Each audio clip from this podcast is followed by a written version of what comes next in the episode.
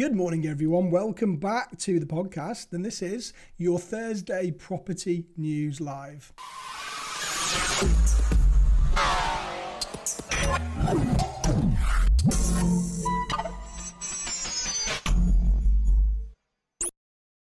Folks, today's brought to you by estateagenttoday.co.uk and propertyinvestortoday.co.uk.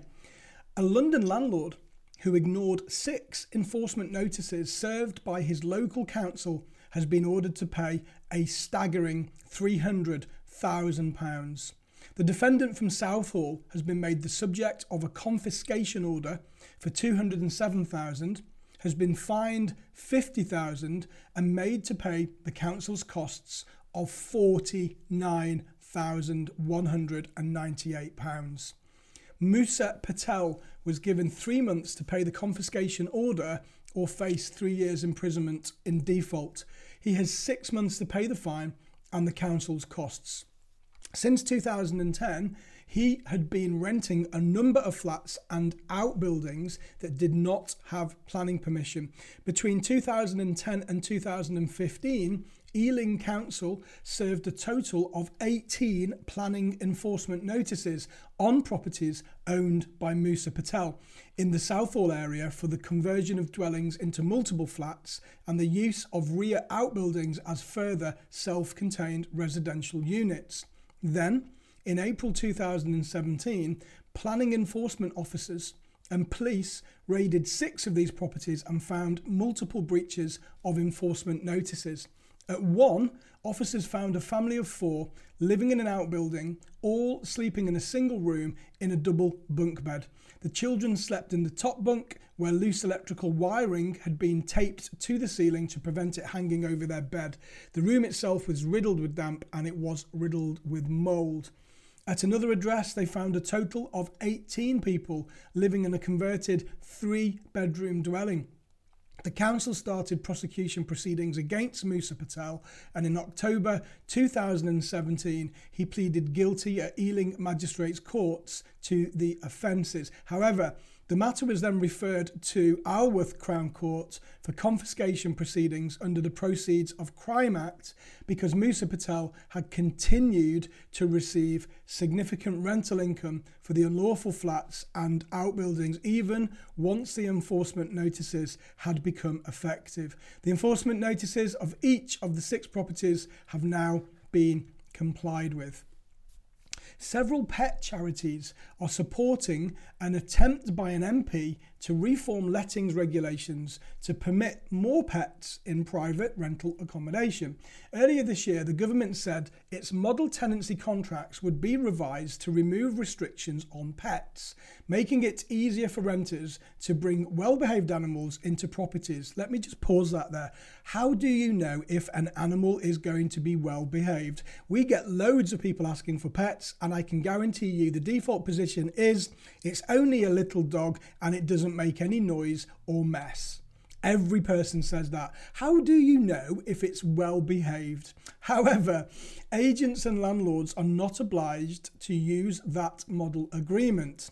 Andrew Rosindell, Conservative MP for Romford, has recently introduced the Dogs and Domestic Animals Accommodation and Protection Bill, in the House of Commons, seeking dogs and other animals to be kept in rented accommodation so long as owners can demonstrate their care for them. What makes somewhere a home is something where special moments are created. Living with a family, friends, or companions, Rosindell has told MPs. Now, a number of animal welfare and animal rights charities have thrown their weight behind the campaign, which would limit no pets clauses. If the legislation passes, it would be dubbed as Jasmine's Law in memory of a dog known to the MP. Ah, I'll just take a breath there. I'm not ranting today. The animal charities support letters are carried on Rosindell's website and include the RSPCA saying responsible dog ownership can bring huge benefits to animal and owner alike. And we encourage all landlords to consider how they can work with their tenants to be dog friendly. Dog ownership can enhance the owner's mental and physical health and encourage exercise, plus, dogs make great companions. Okay, folks, look. What about HMOs? So we've got, I think the biggest one we've got is an 18 bed. Can you imagine if we had 18 dogs? Now, if you allow for dogs, then surely you have to allow for cats. If you allow for cats, you have to allow for rabbits. If you allow for rabbits, you have to allow for guinea pigs. If you allow for guinea pigs, you have to allow for these lizards and snakes. I mean, oh, come on, when does it end? Now, I'm all for dogs. I love dogs. We've got three. But sometimes a property is just not sufficient. How can you have a dog in a top floor flat? How can you have 18 dogs in one property? Doesn't make any sense to me. I'd love your thoughts, folks. Hit me up on rick.gannon at yahoo.co.uk. Next on today's uh, news, I'm having a rant today. Next on today's newscast, a local authority is launching a six month probe into rooms let out but exempt from rental sector regulation.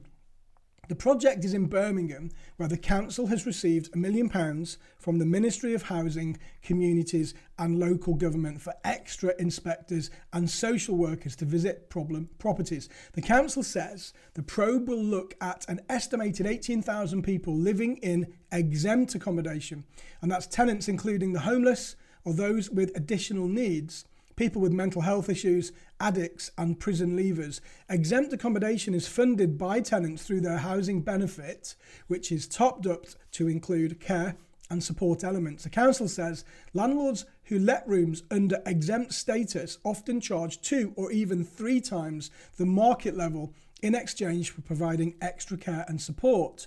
A council spokeswoman says that supported accommodation is essential for thousands of people who rely on it to live as independently as possible, but it is essential that providers honour their commitment to deliver the right level of support. And she goes on to say that I'm really pleased that we've received this funding, which will not only help us to champion landlords who are providing a quality service, but to have the resource available to able to effectively monitor those landlords who are not. The pilot in Birmingham will provide important learning to inform the scale of supported housing required and to help shape the provision in terms of quality and standards. Savills says the shape and size of the housing market in the coming months will be determined by the capacity of conveyancers and lenders to respond to current demand.